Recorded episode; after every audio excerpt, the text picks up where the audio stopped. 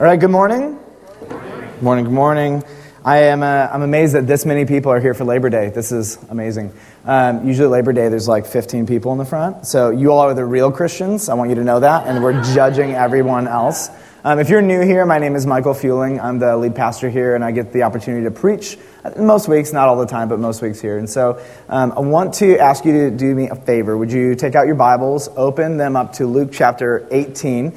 Uh, we are on the third and final week of a three week series called Going Deeper in fill in the blank.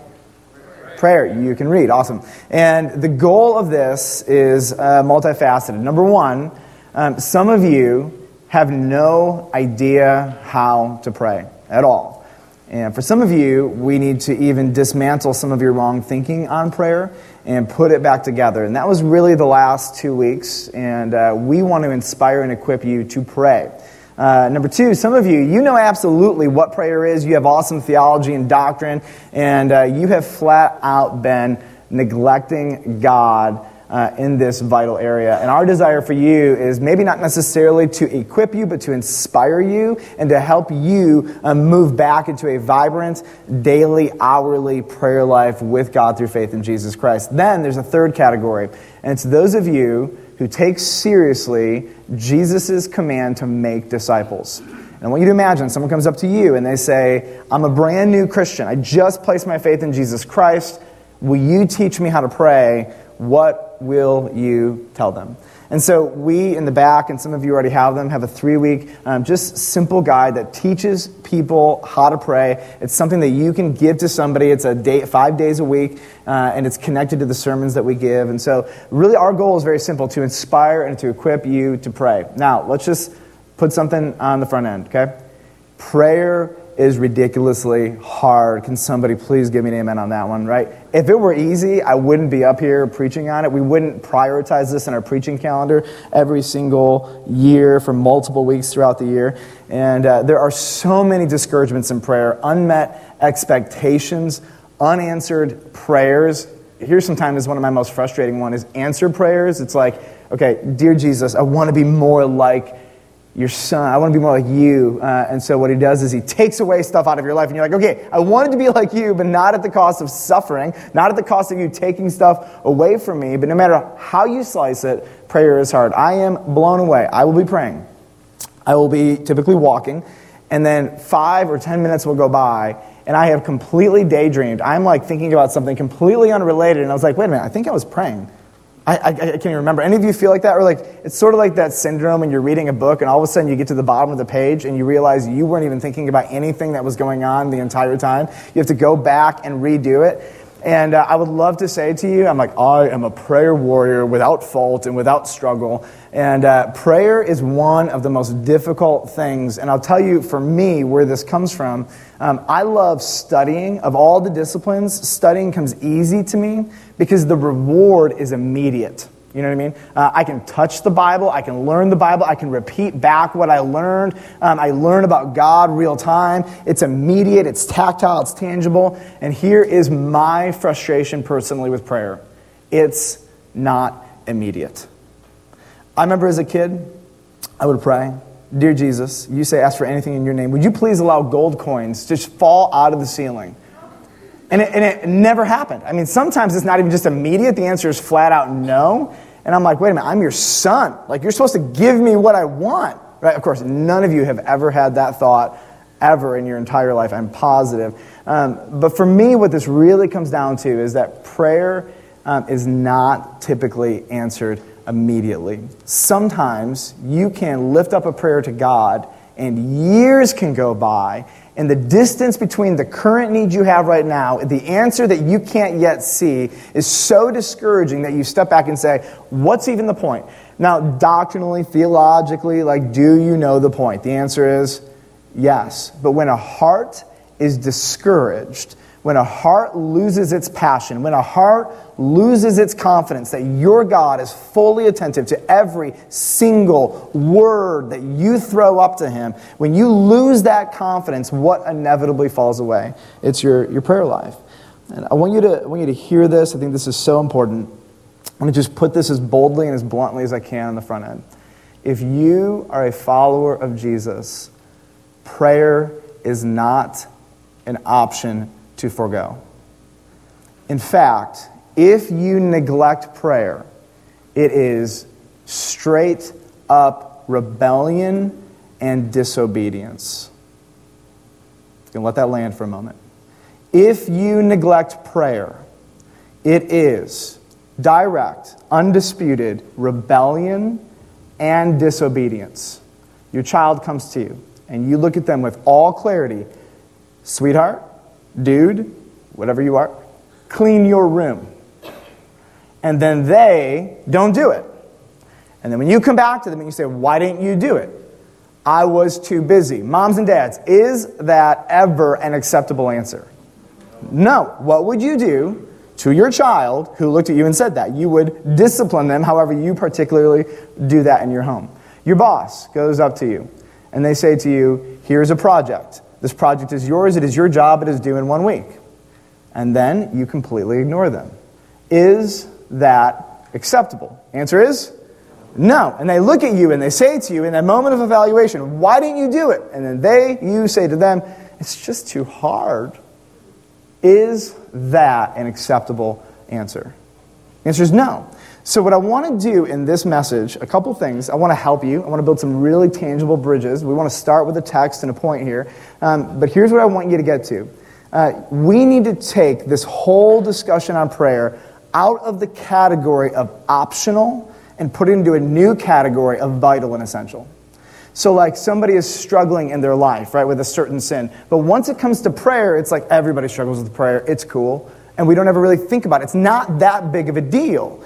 I want to tell you why I think this is a huge deal. Um, I think it's a huge deal because, I'll say it this way you cannot fulfill the purpose of your life without prayer. Uh, did God create you to enjoy His presence? Answer yes. Can you do that without a vibrant prayer life? Well, here's the answer. Husbands, try enjoying your wife without having any conversations with her ever. And the only time you do talk to her is you say, honey, I want, honey, I need, honey, do this. And then when she doesn't, you get mad and say, well, I'm not talking to you then if you don't do what I want. Ladies, how does that work for you? Right? And yet we look at God and we say, I'll talk to you when I need something, and when you don't do it, I'm going to get upset. And when you don't do the things I want you to do, I'm going to get frustrated. And I want to just step back and say this You were created to enjoy God, and this is one of the primary purposes of prayer. And if you don't do it, you cannot fulfill one of the primary purposes of your existence. Purpose number two, you exist to be changed into the image of Jesus Christ. If you completely neg- neglect intimacy with God, will you find yourself being transformed more and more into the image of Jesus Christ? The answer is no, you won't. You exist to change the world. You exist to bring the kingdom of heaven to earth.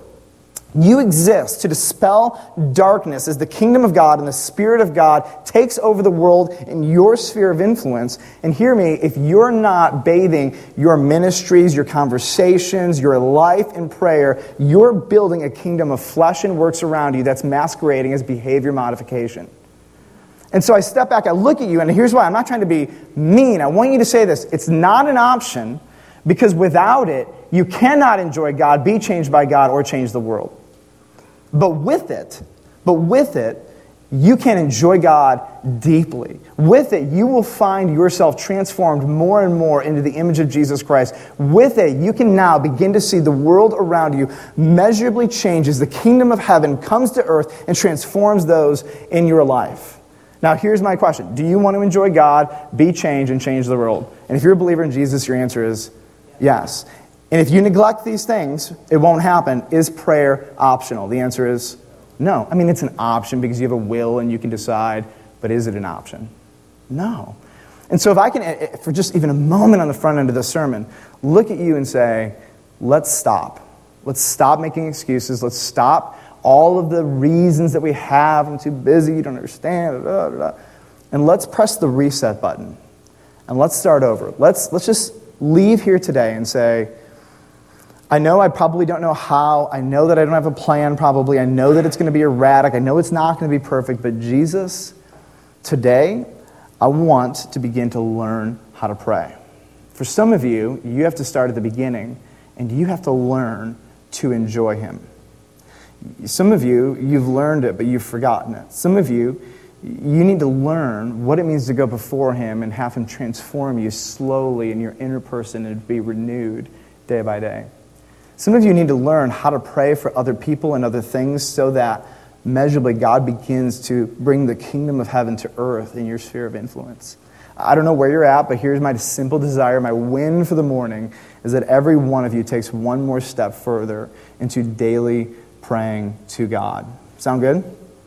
Yeah, you're like, nah, I don't know. If you convince me further, then maybe we can do this. That's fine. Luke 18, look there, 1 through 8. And Jesus, he told them a parable. To this effect, this is what he was trying to get out of them, this is the goal that he wanted, that they ought always to pray. So um, just be clear so we're all on the same page.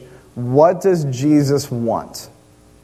For them always to pray. Sometimes every other day, once a week. Like, no, there's this um, concept in the Bible pray without ceasing. We'll talk about what that means. Pray always in all things, give thanksgiving. To, I mean, there's this uh, idea of praying always, this nonstop prayer. And some of you, because of your background and your former understandings of prayer, you think, you think it means you need to be a hermit, right? You need to go sit on the top of some pole and just meet, meditate and not say a single thing for the rest of your life or whatever. Like, that's not actually what this means. We're going to uncover some of this. But here's what he says. He told them a parable, so he's trying to talk to their hearts here. And he says this I, I want you to always to pray, and I, I want you to not lose heart. Are they losing heart? Answer is Yes. Why would he say this if they're not? So he's looking at his people. I feel like I'm looking at Village Church. I feel like Jesus is looking at me and he's saying, I get it. I understand what it means to lose your heart, your passion, your motivation, like the intensity, the encouragement. I understand what it means. And when you find people who don't pray, they've lost heart. They've got unanswered prayers. They are discouraged. God hasn't come through for them in the way they want Him to. And so you sit back, and I think, honestly, this is the condition of most of the American churches. we've completely lost heart. We've lost passion. And if you want your prayer life to be dead, lose your passion. You want to protect your prayer life? Protect your passion, your heart, your emotions. Protect those things. And what flows out of a real passion for God, necessarily it's prayer. You tell me, I'm passionate about seeing people come to Christ. Then, are you passionate about prayer? Because if you're not, then you're actually not passionate about seeing people come to Jesus. I'm passionate about discipleship. Okay, you praying for the people you're discipling? Because if you're not, you're not passionate about discipleship. I'm passionate about men's ministry and women's ministry and children's ministry and the preaching ministry and all the other ministries, blah, blah, blah. Okay, then do you pray? Because if you don't pray, you're not really passionate. Because if you were passionate, you would obey God and understand that the battle is not flesh and blood, but it is spiritual. And that you need to go before the God who controls the spiritual realm and has jurisdiction over that realm and say, Help me. Because the best I got is behavior modification and emotional manipulation. You have jurisdiction over the heart, which is where I need. He says here they're losing heart. Then he tells the parable. He says, In a certain city there was a judge I love this line, who neither feared God nor respected man. What a terrible human. And there was a widow, and I emphasize this word because the widow is helpless, helpless, does not have an advocate likely. The only advocate this widow has is the judge. And there was a widow in that city who kept coming to him and saying, Give me justice against my adversary. For a while he refused, but afterward he said to himself, Though I, neither fear God nor respect man. Yet because this widow keeps bothering me, I will give her justice, so that she will not beat me down by her continual coming. Now, pause. Some of you think here the moral of the story is if I just keep praying over and over and over again, God is disinterested and he's annoyed by me, and finally he'll answer my prayers, right? Just to get rid of me because he's bothered by me. Is that the point of what Jesus is trying to say? Please say no, because that's not at all the picture of God that he's trying to get to. Uh, he goes on and he says this And the Lord, Jesus speaking, said, Hear what the unrighteous judge says. He's going to tr- contrast. If the unrighteous judge does this, how much more will a righteous judge? And here's what he says And will not God give justice to who? To, to the elect. And without going into all the doctrinal controversy, I know some of you are like, go there, Michael, go there, Michael. I know it, I can see it in your eyes. And another time, another sermon where I want to just mix things up a little bit. Uh, if you don't know what I'm talking about, just go Google that word in the Bible, it'll be great. Um, here's what it means people who are Christians. Okay? At the end of the day, that, that, that's the end all and be all of this word. If you're the elect, you're a Christian. If you're a Christian, you're elect. So here's the deal Does he give justice to those who are not the elect? Here's the interesting answer no, he doesn't. He's not chomping at the bit to engage and intervene in the lives of those who are not followers of Jesus. So some of you are here and you are tossing up prayers to God left and right, left and right, left and right, left and right. And you're like, why isn't God answering me? I feel like I'm hitting a wall. And the reason is, is because you're actually hitting a wall. And here's the wall you are not the son or daughter of God unless you have come to him by faith in Jesus Christ and relinquished all of your own righteousness and good works. Now, if you come from maybe an ex Catholic background, that is a weird thought for you, right? And here's the deal, though. Some of us have grown up in a world that says, I need to do certain things in order to gain God's love. And, and Jesus and the Bible obliterates that idea. And, and very simply, this if you're not a follower of Jesus, do not expect that God will hear, answer, or respond to any prayer request that you have unless it is the following Save me, I'm a sinner. I believe in Jesus Christ. That is the first prayer. That is the prayer that unlocks every other prayer in your life. There is no other prayer that you should be offering up to God except for a prayer of salvation and repentance before God, where you look at Him and say, I have relied far too long on my own good works to get me into heaven. When people ask me, if you die today, why would you go to heaven? I've always said because I'm generally a good person, but I read the Bible now, and you say I can't rely on any of my good works. And now you're looking, I'm looking at you, God, I'm saying, here's my prayer of faith. From that moment on, here's what you are a son or a daughter with the Holy Spirit of God, and He hears every single prayer you lift up to Him because it's done in the name of Jesus. So he goes on. We'll keep going. Verse 2, or verse 6. And the Lord, Jesus said, Hear what the unrighteous judge says. And will not God give justice to his elect, who cry to him day and night? What do Christians do? They cry. They plead their case. They have, we have real needs. I'm looking at y'all. You have some very real needs that only God can meet. You have obstacles standing in front of you that unless the Lord Jesus Christ knocks them down, they will never go anywhere. They might be familial, job related, a million things. But here's what I know we need to be crying to Him day and night. I'll give you a couple examples just in my life. I can't control my kids' salvation the one thing, like if I die and I just, I look back, if, I could, if you could tell me if there's anyone in this whole world that you want to come to Jesus, it's, it's L, it's V, and it's X. It's my three kids. Completely out of my jurisdiction. Completely. And until God and unless God intervenes, I can't control that. Now, my oldest two, they are convinced, they've just pleaded, I trust in Jesus, I believe in Jesus, right? And then you know that sometimes kids grow up and then they walk away from that. I understand that. So I'm just not stopping to pray. I'm not taking for granted anything at this point. I'm going to I'm gonna treat them as if they are. I'm going to enjoy them as if their confession is true, um, but I'm not going to stop praying for them. And so if I could like if I could like control anything in the world, that's what I would control. I'd give away everything that I have so I could know that I know that I know that each of my kids are walking with Jesus. And every mom and dad who loves Jesus, you just say amen to that one, right? Amen. It's in our heartbeat. It is part of our soul. It's the way God wired us, probably to give us a little bit of glimpse of how God feels about his children, those who trusted in Jesus. And so we cry and we cry because if you get it, this is what you do. If you get the deepest needs and desires of your heart cannot be met unless God does it for you because they're more than just physical things, there are eternal spiritual realities. If you get it, you will be a prayer warrior who cries day and night. And I think sometimes there's one of two things going on. I do get it, and I'm numb, I've lost heart. Or sometimes I just need someone to say it to me, and, I, and some of us, we've just never heard it that way.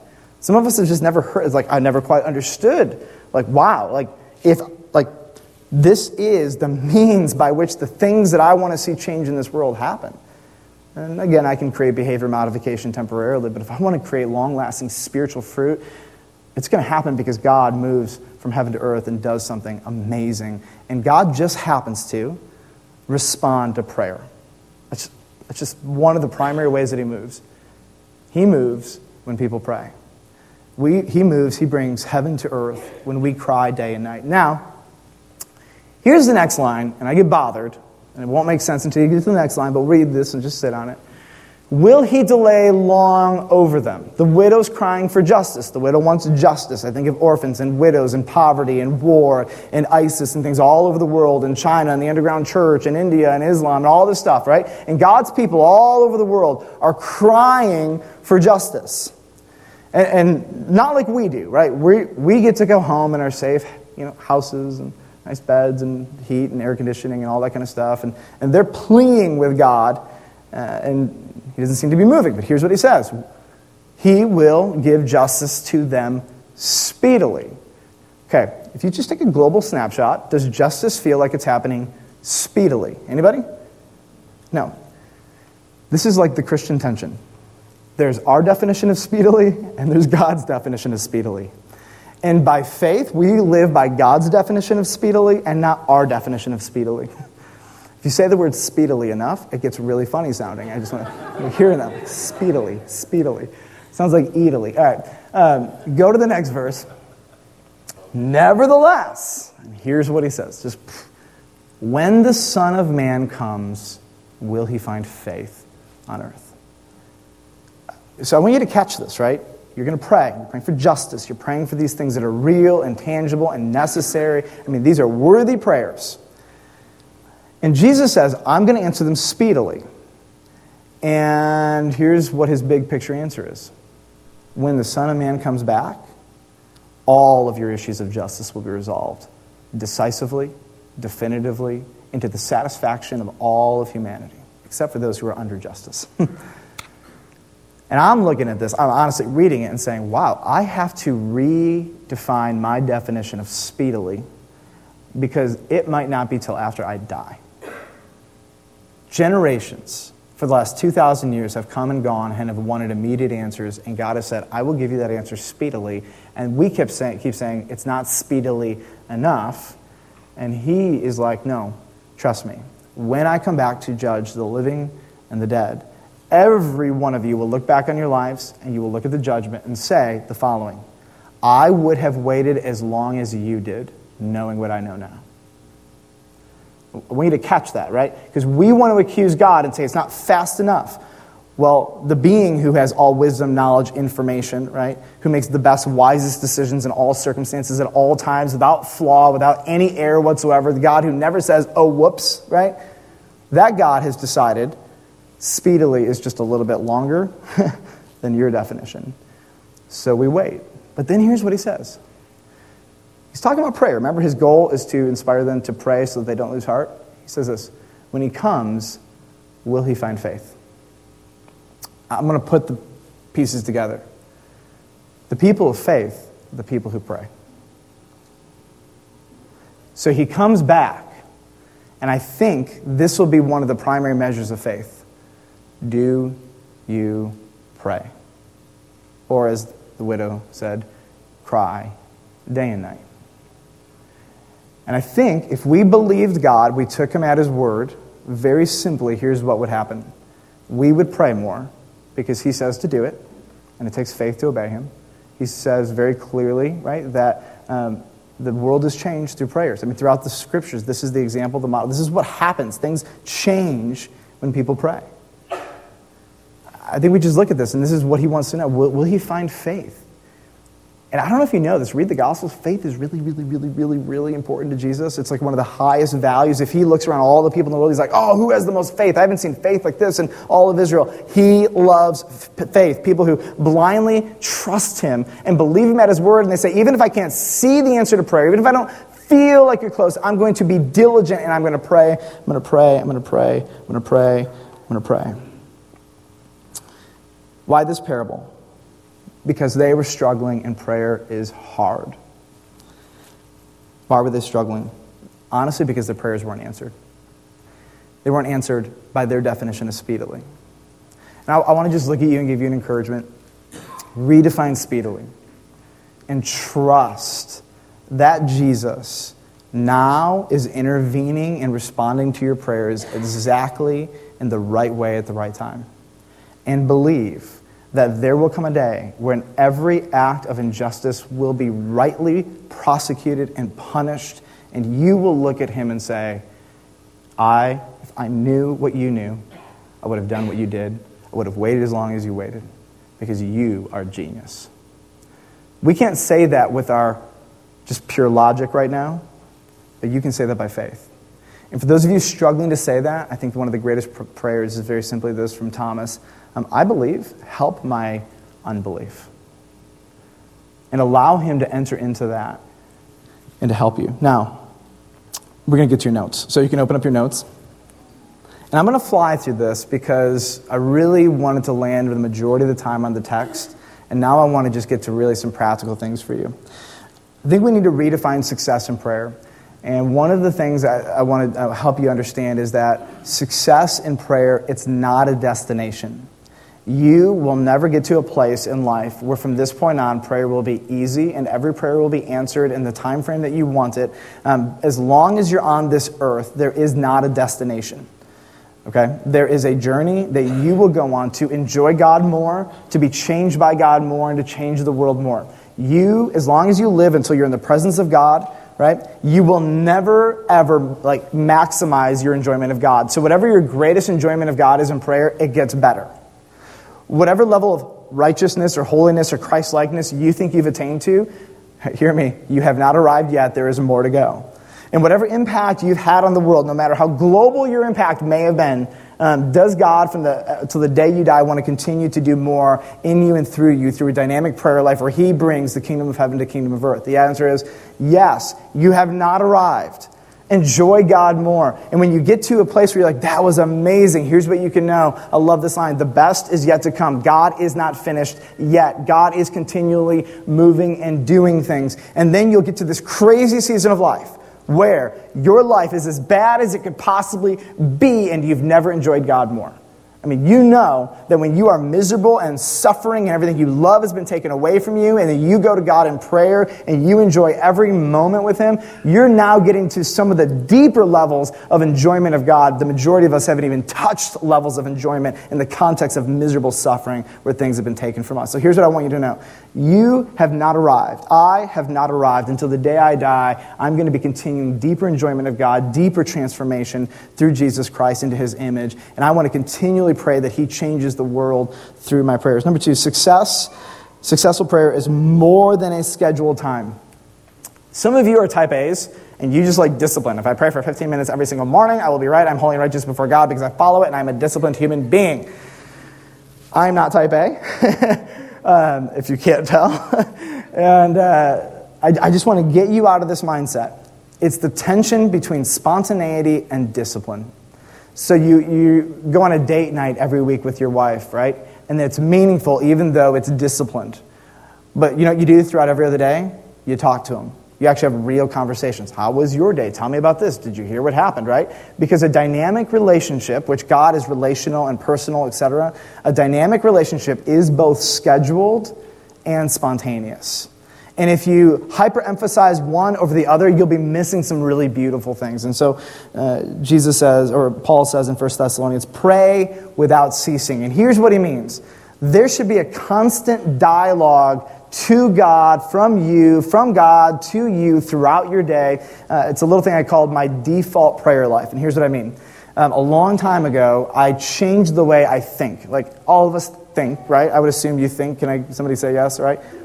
So here's what I did in my brain I changed the person I'm speaking to. Most of us think and we talk to ourselves.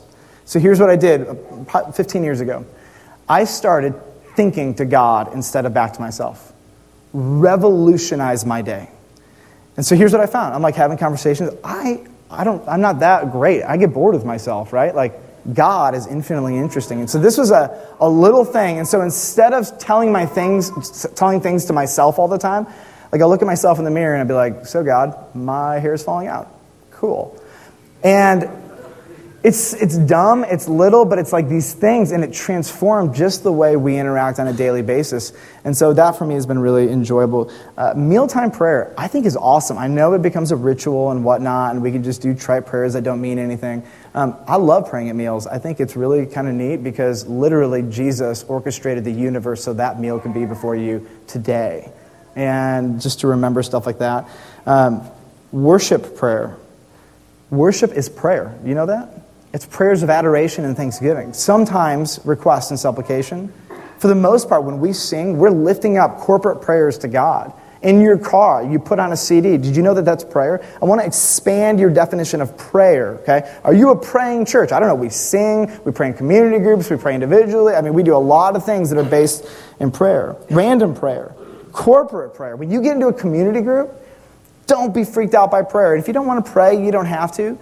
Um, but enjoy those moments of corporate prayer because they are honestly some of the most meaningful, and impactful, just to hear someone vulnerably with transparency talk to God. And then scheduled prayer. Here's the deal I don't, I'm not going to script your schedule for you. You got to go before the Lord and figure that out. But when are the predetermined times that you set aside so that you and God speak? When are those times? If you can't answer me, they don't exist. And so I just want to say maybe you leave here and you're like, the first job, I'm really good at the spontaneity side. I need to get good at the discipline side. Because great intimacy comes out of discipline, but great intimacy also comes out of spontaneity. Successful prayer looks different for kids and youth. This is just a word for moms and dads. When your kids are little, you're teaching them foundations through praying with them at meals and praying every night. You're teaching them who God is and how we talk to Him. We talk to Him not like He is a big majesty, like Lord Jesus. You're like, we talk to Him like He's our dad. And we model, we're building these foundations for them. But it's when kids are probably pre adolescent and adolescence that you're building habits. And the habits they start then are going to last and if you can build a habit into a 10 year old, an 11 year old, and a 12 year old that perseveres through adolescence, you will have an adult with a habit. That is meaningful. And so you understand that kids pray differently in different seasons of their life, but for adults, for those who have trusted in Jesus Christ, our, our, prayer is about intimacy and knowing and enjoying God. It is personal, it is close. It is a son or daughter talking to their dad as if they have the safest relationship with their dad they could possibly imagine. Successful prayers, praying, flexes with personality. Have you ever met somebody who's really disciplined in type A and you're like, that's just not my personality? And then they make you feel guilty because they're just disciplined and awesome, right? Every personality is so different. And some of you, you will thrive off, off of extreme discipline and it does not interfere with your intimacy. Some of you are ADHD. Here's my solution for ADHD people don't sit down and pray. Why? Because your brain will start walking away, right? And so, what you need to do is move your body. So, I cannot, I've tried being awesome, whatever, and I can't sit down and pray. I drive, I walk, I move, my body is in motion, and it gets all this excess energy out, and I can just focus with my mind. And so I love to walk. That's why winters are so hard for me because I can't get out and walk because I hate the cold. That's another problem. Those of you who are really, you're just creative and experiential, um, just even praying in different postures and different means and singing and writing and journaling and different things like that. I know for some of you, you're like, that's so ridiculous, that's not me. There are some people who cannot get a clear thought out unless it is written or unless they are just doing something that is out of the ordinary. But I would just tell you, I don't, if I'm God, I don't care if you write it, I don't care if you think it, I don't care if you say it, I don't care if you sing it. I want to know you and I want to be in a relationship with you. And so I think for us, getting out of this closed minded, small mindset that you have to be sitting in a closet, in a closed room, without moving, on your knees, on your face, and that that is the only time acceptable prayer can happen. Is that meaningful? Yes. And for some people, that's the primary way they pray because that's part of their personality and how they interact with God. And finally, I would just say this successful praying starts now. The goal of this message is not about past guilt or making you feel bad. I want to reshift your mind, and I want you to leave here inspired to truly pray. Redeeming empty spaces for prayer. Your morning. I'm not an advocate all the time of just adding, adding, adding, adding. How many of you are busy, by the way? Anybody? Nobody. Okay, good. Breakfast. The bathroom. Some of you are just alone in the bathroom. Like, commit. Every time you're in the bathroom, you're just talking to God. The shower. Uh, I use my shower for either praying or listening to a podcast. You know, that's like that's my shower time. And so, like, redeem these moments. Take the moments of your life that are wasted and figure out how to use them in such a way that they facilitate prayer. Your commute. Oh my goodness, some of you drive a very long way to work. Turn off talk radio. Okay, what's more important in the long run? Okay, an hour of talk radio and no prayer, or 30 minutes of talk radio and 30 minutes of prayer. Okay, negotiate with yourself. I think if I'm God, I'm just I'm like, I'll take 30 minutes. I'll take 30, I'll take 10 minutes, I'll take five minutes. If that's what you need to start, five minutes of talking to me and 55 minutes of talk radio, I mean, whatever the percentage is, I think God just wants you to start. He wants you to start moving. Rethinking your technology. Um, eventually, in the next month or two, I'm going to write a, a blog on how to use apps and iPhones and I guess Androids for prayer and to help you do that. I, need to repent about that last statement. Uh, I'm just going to do it about iPhones. Okay, good. Uh, redeeming moments of awe. Like in suburbia, we go from thing to thing to thing, and then there's this beautiful sunset. We're like, oh, it's a sunset. Click, click, click, walk away with Facebook, and we're done with it because it's documented. When you see something beautiful and amazing, just stop. Like a moment of awe can just be, I'm going to pause. That's amazing. I, they're just wow prayers. That's what I call them. Wow. Wow is one of the greatest prayers you can offer up to God. And then go on your way, right? and then still put it on Facebook so you can come back to it. Redeeming routines with your family, mornings, evenings, night times, seasons of extreme difficulty or extreme blessing. You gather everybody together and you figure out how do we thank God for this or plead with God together. Redeeming your community group. I mean, learning to actually not just get through the prayer time, you're like, how long is this going to take, but to really choose to intensely focus on what other people are praying. To really stop and like actually talk to God on behalf of one of your brothers and sisters and just go before Him and plead, cry to Him for their cause and what's going on in their life. Exercise. Some of you just need to stop listening to music if you can and pray. Here's what I do I can't run and pray, so I run and listen to podcasts, and when I start walking, I turn them off and talk to God. And so it's a combo for me. I go back and forth. Walking, I can pray. Running, I can only listen. It's just a thing. And then redeeming Sunday mornings. One third of our service is spent praying corporately through worship. And fully engage. When you sing, don't just go rote. Every Sunday morning, stop. And this is a moment where you're approaching the throne of grace and you're lifting up prayers of thanksgiving and adoration. I mean, take it seriously. And don't be afraid of how your voice sounds. My voice is the worst in this room. So just you just throw it up there and, and try to throw all the musicians up front off key with how loud you're singing. Uh, sing to God. And then finally, I want to end with this a few pitfalls. Watch out for the one sided relationship. Those of you who talk and talk and talk and talk and talk to God, and He cannot get a word in edgewise. Number two, watch out for your technology addiction. Did you guys know that the average smartphone user picks it up at 7:31 a.m.? They check their personal emails and Facebook before they get out of bed. They look at their phone 214 times a day, 1,500 times a week. And the average owners use their phone for three hours and 16 minutes a day. Of course, none of you, that's just out there, right? Which is fine. But, like, put your phone down. Try it. Like, when you're praying, put it on airplane mode, this magical thing that doesn't let anything come through, right? And then put it aside, turn it upside down, and just be undistracted with God. Put it down. Because for me, I'm like, oh, I'm just going to read the Bible. I'm going to look at Facebook. Uh, wait, am I praying? I don't know. Put it down. Yes. Watch out for Bible study that doesn't end in prayer. The point of Bible study is to know God and obey Him, not to get smarter. Getting smarter is like a tertiary point. I mean, it's down the line. I want you to get smart. Don't be dumb, okay? But I would rather know God and be dumb than know a lot and not know God. I'll give you a freebie here. We'll go to the fourth one. Watch out for the great American enemy of busyness it'll just kill your prayer life. I get we're all busy, and that's why I think you should redeem the spaces of your life rather than just throwing more on. Start going through your schedule and kill busyness because busyness will kill your effectiveness for God. And I'll just, the freebie is very simply, we'll go to number six. the great prayer line God does not hear or care. Redefine speedily. He may not answer right now, or he may just say, Wait, I don't know. But here's what I do know God loves you. If you have faith in Jesus Christ, he hears everything you say. My win. My win is for you to be equipped and to be inspired how to pray. I pray that that is the end result of this sermon series. Next week, we're going to start a series on love.